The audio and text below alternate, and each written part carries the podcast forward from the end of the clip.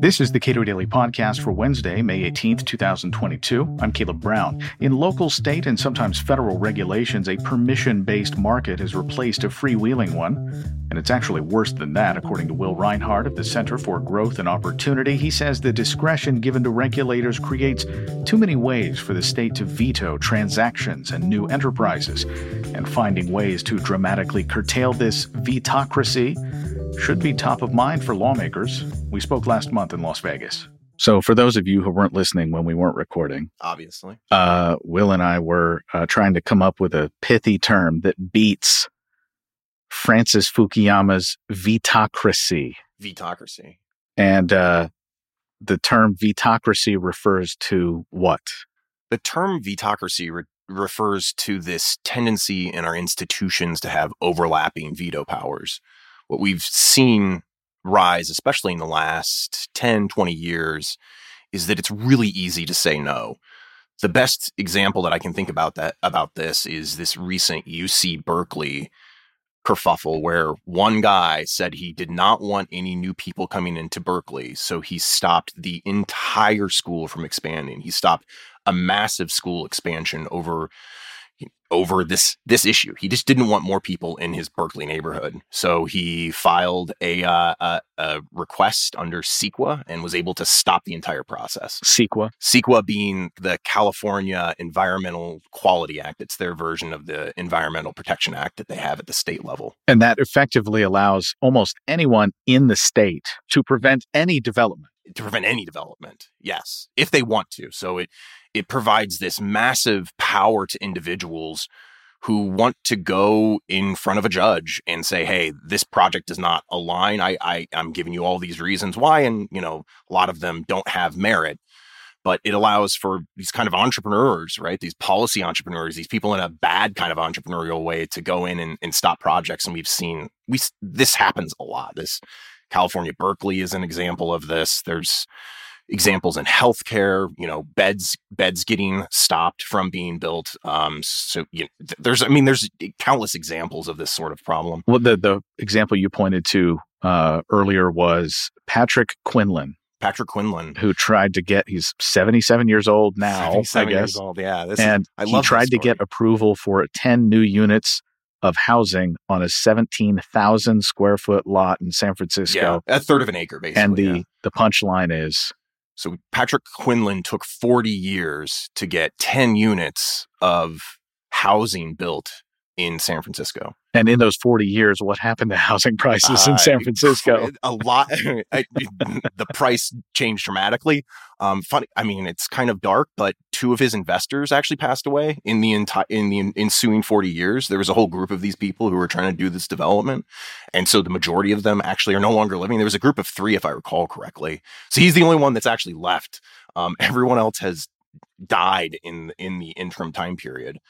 The th- there was a, a, a woman, uh, Kathleen Campbell, that really I think exemplifies, unfortunately, this problem. She said that that the project was the best project, the best version of the project that she had seen in something like 22 years. And that the, the, the best the best version of this exact 10 unit development. This, this 10 unit development. And it, this is an endemic problem. I mean, California is the foil and California is the is the the most egregious and and often the worst examples of this problem of this problem of vetocracy, um, which again is just a broad term for these these kind of overlapping veto players within within political institutions and permitting institutions in particular. Okay, so in and perhaps this is bigger than land use, I would imagine. Yes, it is. Um, but you know, in in that context, we're talking about government officials or uh, people who have delegated powers from the government being able to put an X next to an idea and essentially either stop it in its tracks or slow it way down. I think there's two ways to think about the biggest parts of vetocracy. One uh, group that's really important here are these you know these policy entrepreneurs if you want to call them that um, again I, it's not the best word for it but i think it's probably the most descriptive so there are these third parties that are basically coming in and saying hey you're going to stop this development. I'm going to use this environmental protection act or i'm going to use you know a whole range of different acts to slow this this development down. So that's one side, the the kind of the policy entrepreneurs, and then the other side that I see it is there's this other sort of kind of related problem happening within government, which is that it takes more and more permits to get to a building. So they're really, I see the two of the same thing. You're slowing down the process. You're making permitting in, in land use and housing and telecommunications and in quite quite literally all these kind of like hard infrastructures that that there's this entire thing that's happening. Everything's being slowed down because there's there's many more voices at the table. Some of those are are needed, I think, obviously, but a lot of it's gone too far. And I think that we really need to consider more fully how how to how to reform these systems how to how to change it, how to how to change all of this. I've got my own ideas, and I think there are some good examples that ex- that exist out there. But there's a lot that's going on here that I think that we're not paying attention to all too often. So, outside of the land use context, uh, what about a regulatory sandbox? Uh, and I, I mentioned that specifically because you know inside of a land use context, those land uses would be ongoing uh, exactly. And yeah. there's a lot of upfront investment. But in terms of being able to offer a service mm-hmm. or a new product, uh, it it make would make sense for uh, certain products that have no clear public health or safety implications to be able to just move forward and we can worry about the regulatory state later. Regulatory sandboxes, I think, are a great example of the way to deal with the problem of vetocracy.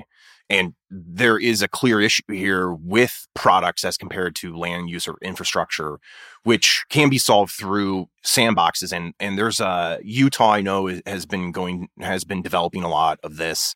Um, regulatory sandboxes are, I think, one of the ways to deal with this sort of problem. And, describe and, describe what that is. Yeah, so a regulatory sandbox, at least in this context, allows for a certain period of time, typically 18 months to about two years, for these products to not be um, uh, regulated or, or, or mandated to be regulated in a certain kind of way. So it's kind of a little bit esoteric, but the the kind of clear example are you know a lot of new financial services or financial um, financial products that are coming out. You know, you think about like Robinhood, for example, and that that has a sort of a oftentimes, if I recall correctly, those have a, a sandbox carve out in a lot of states to allow them to operate. So we're talking a lot about financial services in particular for regulatory sandboxes. At least that's where a lot of of um, have of development has occurred. But that idea that that services and goods should be able to go out into the market and shouldn't necessarily be subject to all the same regulatory approvals that you would have if you're a complex institution or a financial institution. Those sorts of ideas, I, I think, are still helpful in this broader vetocracy problem, which we see is just that there are too many there are too many extra steps to to these processes of of getting you know of of getting a house built or, or getting new business started or or getting something you know getting new infrastructure built. Those those are very expensive things that we need to be able to do cheap cheaply and quickly. So uh, in terms of trying to maybe flip the burden of uh, regulation onto regulators to provide very good reasons for uh, stopping a project, whatever it is, be it a land a project involving land use or not. Uh, what about just a time limit? a time a shot clock. Yeah, a shot clock. 180 days. You you have 180 days to either say yes or no. That that's one of the other suggestions that I have. So shot clock has worked pretty traditionally within telecommunications and broadband deployment. This is uh, an idea that that I see has been actually quite successful in the telecommunications um, communication space in particular. And I think that idea can be more broadly applied. You you have some sort of limitation on on when you can bring a you know a, a disapproval or something that you know that, that would potentially stop the project those those sorts of ideas you know a shot clock um, something where you have like a carve out i think those are probably the two most successful real world examples of it. There's a whole bunch of more theoretical things that we could probably do. I'm i'm a little bit less convinced of those sorts of ideas but the shot clock some sort of limitation. The other so shot clock uh, a limitation is is one of the ideas the regulatory sandbox and there's couple ways you can structure a regulatory sandbox. The other thing that I think should be considered is how do we understand uh, people who are bringing these sorts of cases? These these people, you know, a, a great example for for San Francisco is um, this you know, this one guy, Ryan Delk, who is who, you know, just a, a, guy that lives in San Francisco, mentioned that that effectively there's only six or seven people who stop all residential and building depart building within San Francisco itself. And I live in Washington D.C. and there's one guy. There's one guy that goes and opposes everything. If you live in D.C., he's the the TENAC guy. You know, he's this he's this tenants' rights uh, individual who constantly is is putting up flyer and literature. He's going to every single meeting. Um, it's those sorts of individuals which I don't know how you would potentially limit their ability to influence these meetings um, or try to restructure it so there's so that those individuals don't have an outsized voice. And one of the big benefits of COVID, you know, again, lots of detriments obviously to COVID. One of the big benefits to COVID has been that through the opening up of of you know city uh, city meetings and city planning meetings that uh, allowing this to actually go online that they're hearing from new voices. They're hearing from people who are actually YIMBYs, right? That, that want development. And so they're hearing a very different sort of voice that is actually happening, or they're, they're hearing very different voices now um, and have been over the last two to three years because unfortunately because of because of what's happened with covid continuing on with the the land use context we associate uh, restrictive zoning with local communities and not so much with like state regulation and my thought has been, well, what if you make the the zoning or the approval process hyper local, which is to say, uh, for a, like a housing development, anyone who owns property that touches this property, they sign off on it, good to go. Hyperlocal is another idea that's being suggested, particularly in England. This is I don't know about this area as well as I know about others. I, I'm this in, is just off the top of my head. But you're exactly right. This question of local voice is something that I am just now getting into with this project, but I think it's also another key component. And and the problem that you often see within land use and particularly residential development or or building you know building more homes is that you have these you have these individuals who are able to stop the process and by restricting it, by narrowly restricting it with a hyperlocal zoning, the idea is that you would have some sort of uh, benefit you know that the voices that are impacted or the people that are impacted the most would be the would be the only people that can actually stop the building of these projects. That might be helpful but i really the the question that i really have is how big is that line?